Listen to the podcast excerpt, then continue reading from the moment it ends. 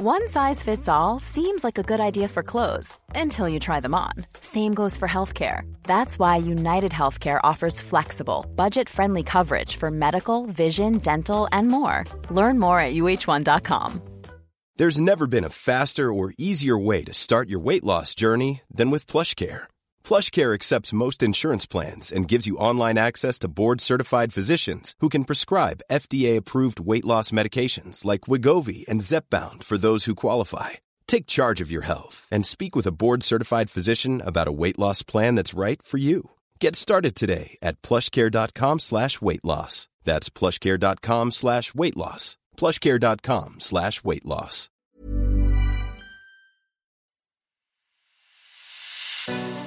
It's The Ancients on History Hit. I'm Tristan Hughes, your host, and in today's podcast, well, we are continuing our chat with Dr. Milinda Hoo about the stunning ancient city of Ai Khanoum in eastern Afghanistan.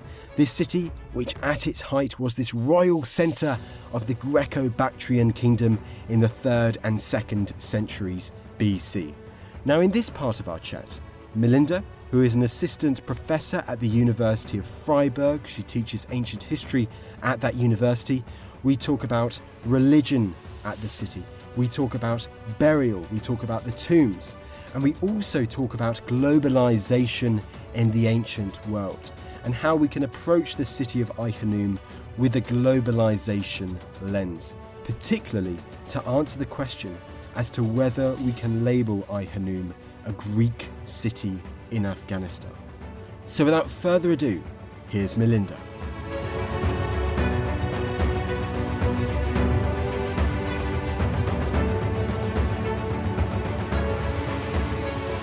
Milinda, thank you so much for taking the time to come on the podcast today. Yeah, thanks so much for having me. You are very welcome indeed. I'm super, super, super excited. If we therefore move on to this other key monumental set of structures discovered at Ai Khanoum, and these are the religious structures. Milinda, what religious structures do we have from Ai Khanoum? Yeah, so whereas Ai has been cited a lot and highlighted and praised a lot for its weird presence of theater and a gymnasium, it's actually the religious structure that I find most exciting. And this is also where you find, I think, the most diversity. So Ai had two temples. There was one temple outside the city walls. So when you approach the city from outside, from the plain of Ai then you would cross this outside temple. This temple has not been extensively excavated because most attention of the excavators went to the main sanctuary in the middle of the city. And this may have been part of the so called palatial district. This was the main sanctuary with the temple, the so called temple with indented niches. Yeah, this temple has become very famous for its variety of cultural influences. But what is especially striking is that both of these temples and also a third religious structure, this open air podium on the Acropolis, these three structures are all distinctly non Greek in their architecture. So they have nothing in common with the architecture that we find from Greek temples in the Mediterranean. They also have been built or constructed from local mud brick and they had more in common with Mesopotamian and Iranian temples actually. So these temples they were oriented to the rising sun. They all had flat roofs and they were built on a, a very high stepped podium. These temples were also very massively closed off. So, whereas in the Greek Mediterranean or in the, in the, Mediterranean world, you have a lot of open temples with columns around it, which you can enter from all sides. But here at Ai the temples can only be entered from one side, and it was really closed off with really, really thick walls. And these thick walls, they were whitewashed from the outside, and also on the outside, they had these so-called indented niches. So there were kind of niches that were dug into the walls, and this is also where, of course, the name of the temple comes from the temple with indented niches. And of course, it should be emphasized that this final form of the temple, the temple with indented niches, is the latest form. But throughout time, this temple had been rebuilt and reconstructed. And of course, this makes sense in the ancient practice of imperial investment of the kings the kings very often they had to legitimize their rule in terms of investing in local buildings and investing in the local deities. And this can be seen in that same line that they had to invest and reconstruct these buildings uh, throughout time. So this is also what you see in this temple that it received reconstructions reparations over time and also some adaptations in its layout. That's really interesting itself how the building evolves over the time over Ai-Khanoum's lifespan. And Milinda, no is an absolutely okay answer to answer this question, which I'm going to ask now, because it is there might not be the archaeology there to really give a clear, definitive answer. But do we have any idea what deity might have been worshipped there? No. there we go. Well, I mean, like, of course, there are some ideas, and this actually plays into a, a huge debate on what kind of deity was honored here. So there are from the cultic objects and the objects that were found inside the temple and around the sanctuary. There have been quite a lot of hypotheses that there might have been a Greek god honored here. And this is very much based on this very famous fragment of a foot, a marble fragment. As I said, marble stone was, of course, not available, very much available in the region. So this was quite special. They found a marble fragment of a foot, and the foot wears a sandal, and the sandal has a thunderbolt on it. And this fragment of the foot was very much Greek in form and style. And therefore, they kind of hypothesized, the excavators hypothesized, but also later scholars agreed and disagreed, of course. There's a huge discussion about this, that this god may have been Zeus because of the thunderbolt.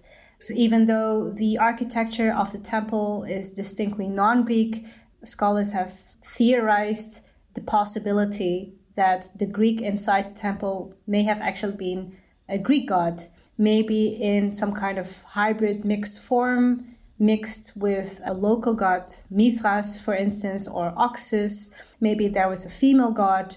So these were all kind of different hypotheses that were made, but especially this sandaled foot is a very strong trigger for interpretations to go to the more Greek side of history. But it's not that simple, is it? It's not that simple. No, absolutely not. Um, there are quite a wide variety of cultic objects or cult practices actually found. There were mud brick altars found. There were also limestone pedestals for burning offerings. They have found pieces of ivory furniture. They have found small circular vessels that were locally produced, the so called pyxides. Uh, they have also been found in other sites in Bactria, such as at the Oxus Temple and at Torbulok in Tajikistan. They also found fragments of quite large clay sculptures and also plaster casts in the forechamber. They found a very famous silver plate with a depiction of the Anatolian goddess Kybele. And this, of course, also led to the hypothesis that Kybele, or maybe a, a female goddess, may have been honored here as well. They also found a small ivory figurine of a fertility goddess, quite in a different style. Definitely not a Greek style, but well, the excavators labeled it as Asiatic, with a more strict style, so not as naturalistic as Greek sculptures. And also at the backside of the temple, there was a row of libation vessels, so to pour libations into the ground. So this kind of indicates or suggests that there was just not one practice or not one form of worship, and probably also not one deity that was worshipped here. Also, in the latest phase of the temple's layout, uh, you see indeed that there are three rooms actually. So there's a bigger vestibule, and then there's a main cella with two smaller side chapels. And of course, this main temple was set in a larger sanctuary. And now more recent work has been done on this larger sanctuary by Gloria Martinez And she recently published that there was also quite a lot of activity in the wider sanctuary. So there were at least two other chapels where people could worship. And there were also some smaller rooms where food was stored, for instance, or uh, where food was prepared to give offerings to the gods. Very, very interesting indeed. Now, I can tell why you find that building so fascinating, Milinda. And I'm going to go on to the last last building type we're going to really talk about before we move on at Ai Khanum, which are the tombs at Ai Khanum. Milinda, what do we know about these buildings? Yeah, so there is a famous so-called mausoleum. It has received the label of a Heroon, which is a building for the founder of the city. And there were actually two mausoleums within the city wall, so within the city center, actually within the palatial district. One of them was a stone vault mausoleum. This one didn't receive that much excavation, that much attention also in the publications, but most attention has gone to the so called mausoleum of Kineas. Together with the temples, the mausoleum was part of the earliest phases of the city. So, as I said, the city was really built up in certain stages, and the first stage was really defined by the sanctuaries, including the mausoleum. And so, the mausoleum, the building itself, dates back to roughly the early third, maybe the mid third century BC.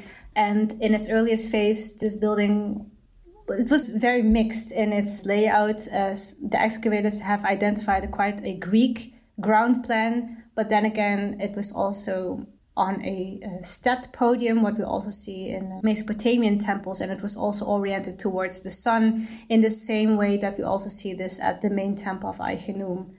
The extraordinary thing is that some decades later, perhaps in the mid 3rd century BC, we find an inscription. And this is one of the very few inscriptions, uh, one of the few Greek inscriptions at Ai-Khanum. And this particular inscription has received quite a lot of attention in the scholarship, and particularly because of this very distinct link to the Greek world. So, this inscription consists of two parts. One part was a paragraph of the so called Delphic maxims, and these were life lessons that were set up in the Temple of Apollo in Delphi. And next to this small paragraph, there was another inscription, and this inscription says that a man named Clearchus set up these Delphic maxims, these wise sayings. He set them up from the holy Pytho, so this is Delphi. He set them up here in the sanctuary of Kineas, blazing from afar. So this is also how we know that this mausoleum or this structure was dedicated to Kineas. And Kineas, this name was probably Macedonian or Thessalian, and this person was probably a very prominent citizen of Ai-Khanum and has also been interpreted as the mythological founder of the city. Ah, mythological founder indeed. Quite a little tangent by me, just a, a, little trivial fact here. It's quite interesting, Melinda, that if he is possibly a Thessalian or a Thessalian, because I believe Alexander the Great, he disbands uh, like the smallest portion of his Thessalian cavalry when he's in ancient Afghanistan and Bactria. So I find that link really interesting. It's probably no link at all, but I'm just going to put that random fact out there for people to digest at their leisure. Just a very small detail, and this is perhaps quite important, though a little bit small. This inscription that gained so much attention as really being one of the markers alongside the theater and the gymnasium, one of the more distinct markers of Greekness or Greek identity. A small detail is that the stone of the inscription was actually reused later on as a pedestal, and the inscription was actually turned towards the wall. So in later times, it really seems that this inscription and perhaps even the whole connection with Delphi was not deemed as relevant anymore. Ah, that is very interesting. Let's keep on that for a second because we interviewed not too long ago, Milinda, your good friend Lauren Morris, all about Begram and how she was saying that we sometimes see these Hellenistic, these Greek objects at Begram much later on. But the original meaning of these objects seems to have disappeared, almost evaporated, not have been as important for the local people. So could it be that we see a similarity with Ai Khanum, where they, the people later on, they see this object, but they don't value it the same way as it might have been previously? Absolutely, absolutely. I think it's very important to contextualize Ai Khanum in this larger range of history, and we really have to keep in mind that the Ai Khanum existed for roughly 150 years. And so we talk about maybe five six or seven generations, even if we take an average generation of maybe 20 or 30 years. And you can really question how much indeed of later generations is still retains the original meaning, if there was ever an original meaning. And so this really plays into the question of what is Greek and what kind of people lived here. Were they actually Greeks? If they were descendants of Greek settlers, did they actually feel as Greek? Did they feel Greek in the same way as if you would feel Greek in the Mediterranean? So these are all kinds of questions that you have to keep in mind when you interpret these kind of mixed material culture with a strong Greek component.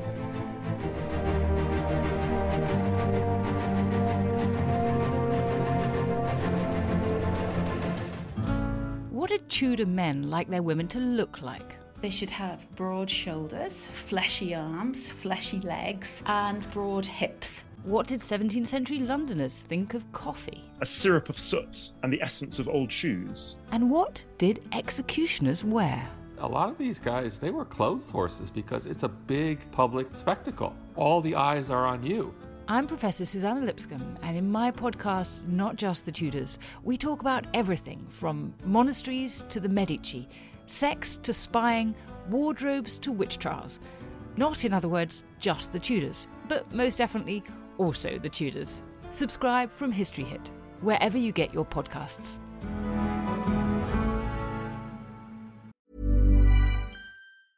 When you're ready to pop the question, the last thing you want to do is second guess the ring. At Bluenile.com, you can design a one of a kind ring with the ease and convenience of shopping online. Choose your diamond and setting. When you find the one, you'll get it delivered right to your door. Go to Bluenile.com and use promo code LISTEN to get $50 off your purchase of $500 or more. That's code LISTEN at Bluenile.com for $50 off your purchase. Bluenile.com code LISTEN. Quality sleep is essential. That's why the Sleep Number Smart Bed is designed for your ever evolving sleep needs. Need a bed that's firmer or softer on either side? Helps you sleep at a comfortable temperature? Sleep Number Smart Beds let you individualize your comfort so you sleep better together. JD Power ranks Sleep Number number 1 in customer satisfaction with mattresses purchased in-store. And now, save 50% on the Sleep Number limited edition Smart Bed for a limited time. For JD Power 2023 award information, visit jdpower.com/awards. Only at a Sleep Number store or sleepnumber.com. Hey, I'm Ryan Reynolds. Recently, I asked Mint Mobile's legal team if big wireless companies are allowed to raise prices due to inflation. They said yes. And then when I asked if raising prices technically violates those onerous two-year contracts, they said, "What the f*** are you talking about? You insane Hollywood ass." So to recap, we're cutting the price of Mint Unlimited from $30 a month to just $15 a month. Give it a try at mintmobile.com slash switch. $45 up front for three months plus taxes and fees. Promoting for new customers for limited time. Unlimited more than 40 gigabytes per month. Slows. Full terms at mintmobile.com.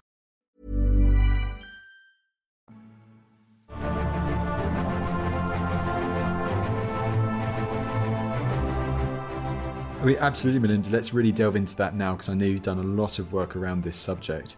If we look at the older arguments, first of all, Milinda, what had people initially concluded about the ethnic makeup of Ai Khanoum from the material culture, from the archaeology and architecture at the site? Even though Ai Khanoum is very much defined by its cultural diversity, so to speak, so you have indeed a lot of classically Greek buildings or buildings that are really recognized as strongly Greek, such as the theater and the gymnasium. Of course, Ai Khanoum is very much defined by a lot of Oriental, so to speak, Eastern architects as well. And despite this diversity, mainly scholars have focused on the Greek part of the Greek features and therefore also the Greek character of the city and interpreting it in terms of a maintenance and a preservation of Greek identity. So, really, this plays into the whole idea of Hellenism in the East. There's a quite significant debate, the so called Hellenization debate. What does it mean when cultures come into contact with each other, especially in the aftermath of Alexander the Great's conquest in the East? And what are the cultural dynamics that lay behind this? And for Ai Khanoum, the excavators, upon its discovery and upon its continuous excavation, uh, they really brought the city to the public as an outpost of Hellenism in the East. And this is one of the initial interpretations of Paul Bernard. He changed his opinion, of course, in later times to a more nuanced, uh, but I can really imagine the excitement actually to find Greek characteristics in the urban landscape of Ai Khanum so far away from the Greek Mediterranean. And so I think the distance really instigated the emphasis on the Greek elements of the city. And so throughout time, actually, of course, there have been a lot of paradigm shifts in terms of interpretations of the city. And the interpretations of the city can really be seen in the longer historiography or longer history of writing about the impact of Hellenism in the East. And Hellenism is here defined as the spread of Greek culture in the East. And there have been long debates about how this actually took place, what it actually implied. And for Ai Khanum, a very strong interpretation that kind of had a very long afterlife was that this city would have been an outpost of Hellenism. It would have been a nucleus of Greek culture, of Greek civilization, where Greek settlers they had to somehow survive and they were in this kind of ethnic survival mode and they really had to keep to their traditions and the local Bactrians that were there they had to Hellenize in order to get by. So in this very classic interpretation Hellenism is really seen as an ethnic marker of identity and so the Greek aspects of the city have been kind of aligned to this idea of an expression of Greek ethnicity by the inhabitants. But Milinda, why is this approach flawed? This approach is flawed, of course, because it really collapses a lot of different aspects of the city. And so, first of all, it collapses who rules the region. So we see this uh, definitely in the political context of the Greco-Bactrian kings and the Seleucid kings before them, who minted coins with Greek inscriptions and with Greek iconography, etc. And so we see the Greco-Bactrian kings, at least, we see these as Greek kings. And because it kind of overlaps in time, we kind of collapse political history with the cultural history of Ai Khanum. And so I think the question that should be brought to the front is the question who actually lived in Ai Khanum who peopled these settlements in general. So we have indeed from Plutarch, who wrote, of course, his moral biography of Alexander the Great. We hear from Plutarch that Alexander the Great came here and that he brought civilization to these savages of Bactria. And although we know that this is kind of a moralizing biography, it did leave some kind of distinct imprint on how people have viewed and how people have interpreted these Greek aspects of the city. And so I think this interpretation is very much flawed because there is this compartmentalization of culture. And so the presence of a Greek theater and the presence of a Greek gymnasium would necessarily mean that there were ethnic Greek settlers. And yes, there was definitely an undue focus to the Greek community at Ai Khanum, even though there were many other elements of the city that were distinctly non Greek such as the temples, of course. Scholars have mainly focused their attention on the Greek community at Ai Khanum and thereby kind of disregarding all these other cultural elements of the city that kind of are indicators that there is a lot more cultural diversity and perhaps also ethnic diversity than we expect.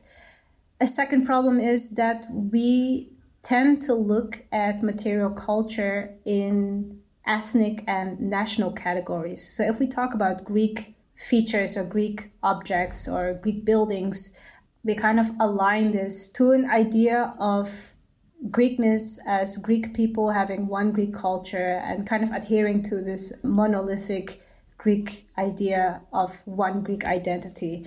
And I think this is very much flawed, not only because, of course, we didn't have nations, we didn't have nation states, and ethnicity, of course, also worked differently in ancient times because we didn't have nation states and because culture moves much more dynamically and fluidly and cultural influence i think moves much more independently from political structures even though of course they are related and they are interconnected But I think taking over certain cultural elements for different social purposes is definitely a possibility here.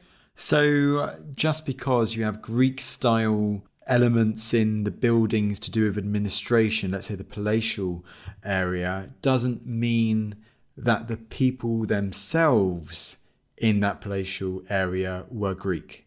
Absolutely. So you can adhere to a Greek lifestyle, perhaps, or what we would call a Greek lifestyle without necessarily being Greek. So I think Greekness, or what we call Hellenism, or taking over of Greek cultural elements, may not necessarily be related to Greek ethnicity.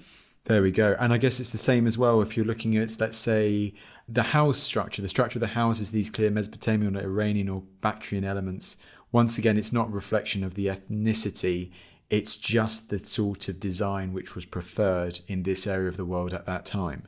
Absolutely, yes. So even though these houses were recognized as distinctly non Greek, of course, the people living there might well have been Greek or might well have been identified as Greek, but also the other way around. People who go to the theater who participate in, uh, in activities in the gymnasium uh, may not necessarily be Greek, but they participate in a, a social activity for which indeed uh, Greek architecture is preferred. Now, I'm going to ask a big, big question now. I know you've done a lot of work about it, but I, it's about this whole word globalization, Milinda, in Central Asia and the definition of globalization in antiquity and how this can relate to what you've just talked about there about this cultural mixing of elements. Yes, that's a very big question, the definition of globalization. And I think I want to answer this question in two ways. And the first way is to really look at the historiography in the sense of scholars always talk about the past in terms of frameworks of their own time. So we see in the early 20th century that the colonial paradigm, a colonial way of interpreting history, was very much prevalent. Then this kind of changes throughout time after the period of decolonization from the 1950s onward. There's this emergence of a post colonial paradigm, which kind of sets off against these very colonial interpretations of history. That being said, I also want to position myself as very much a scholar of this time. We, of course, live in a time that is defined by what we call globalization. And so, increasingly so, scholarship has looked at uh, theoretical models, sociological models that look at globalization in the modern world. But these theoretical models, they can be very useful to look at the past as well. And so there's a distinction between two things globalization as an object of research, and secondly, globalization as a method of research. And I think the, the promise of globalization lies in the latter. So I'm not, it really depends on how you define globalization, whether this actually took place in ancient times. There are a lot of studies at the moment that indeed claim that there was ancient globalization, kind of try to search for parameters to prove that globalization was there in ancient times. But I think the merit of globalization is really as a method. And people have been using globalization or globalization theory as a lens to look at surges of increasing connectivity in the past. And so, if we take a more loose definition that kind of detaches globalization purely as a modern phenomenon, and if we use the more loose definition of globalization as social processes through which very distant localities become increasingly interconnected and also interdependent, then this kind of gives us a lens to look at broader processes that were going on in Eurasia in the Hellenistic period as well. And so I'm not saying that, okay, there was ancient globalization in the same way that we have as modern globalization, but I do think that the globalization approach allows us to take into account the wider context of increasing mobility and increasing connectivity across the Eurasian landmass. And this happens by efforts of empires that interact with different regions of the empires. You see, for instance, in the Hellenistic period, the emergence of the use of the same coin systems production of coins use of the same language. You see a shared artistic style. You see shared artistic techniques. There is a shared visual language and architectural language. So there are different ways that people can share across distance in certain ways of doing. And is it within this framework, this globalization framework, that then you can approach this various cultural elements at sites like at Ai Khanoum and at other sites in Bactria through this fresh lens? Yes, absolutely. I think previous interpretations have focused too much on Greek ethnicity or Greek identity as such. And really, we tend to think of Greek and Bactrian or Greek and local identities in a kind of fixed way which are then reflected in objects and buildings that would then have a singular meaning. With this globalization lens and with the wider context of connectivity and mobility, you also take into account the connectivity and mobility of ideas and of techniques without necessarily identifying wherever it may come from. And so I think that it is very important to keep in mind, and this is also what the globalization framework helps us with is that this cultural mixture that we see at Ai Khanum, it was not necessarily imposed, but it was also lived by people. And within the city, there were several ways to connect among each other. And instead of to focus on what kind of ethnic identity people had or how they expressed their identity and how they kept to Greek traditions, I think it's more productive to focus on clusters of social relations, or rather, clusters of social life within the city that people moved in. So, I mean, to wrap it all up, you've explained it all brilliantly there, Milinda. But if we should not therefore label Ai as this Greek polis, as let's say a Hellenistic outpost, how do you think we should view the settlement? Yes, I think we should view the settlement firstly as a royal city, but it was not only a royal city only connected to the political culture, it was also a royal city that people lived in. And so instead of seeing this really as an outpost of Hellenism, I think we should really see this city as one where diverse peoples lived and where the people could connect and interact with each other in diverse ways. And that these practices that we see performed in the city were not only imperial and also they were also not local, but they were more translocal in the sense that they had wider connections to certain ways of doing across space, across the space of Eurasia. I'm just imagining now delegates going to that city from maybe like their Han China or the Indian subcontinent or further west or further north and being absolutely blown away from it. This one, and I guess, another of these great crossroads uh, of antiquity, a really, really astonishing sight. Milinda, the chat we've had over the last hour or so has been absolutely awesome. It's been really a long time coming. It's great to have had you on the podcast to talk all about this, and it all just goes for me to say thank you so much for taking the time to come on today. No problem.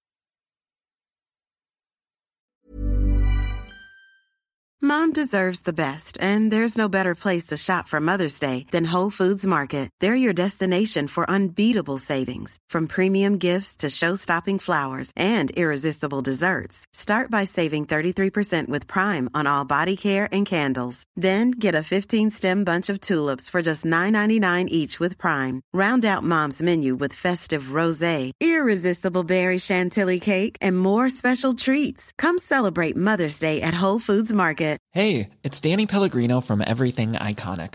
Ready to upgrade your style game without blowing your budget? Check out Quince. They've got all the good stuff shirts and polos, activewear, and fine leather goods, all at 50 to 80% less than other high end brands. And the best part? They're all about safe, ethical, and responsible manufacturing. Get that luxury vibe without the luxury price tag. Hit up quince.com slash upgrade for free shipping and 365 day returns on your next order. That's quince.com slash upgrade. Thank you for listening to this episode of The Ancients. Please follow this show wherever you get your podcasts. It really helps us and you'll be doing us a big favour. Don't forget you can also listen to all of these podcasts ad-free and watch hundreds of documentaries when you subscribe at historyhit.com/subscribe. As a special gift, you can also get your first 3 months for just 1 pound a month when you use code ancients at checkout.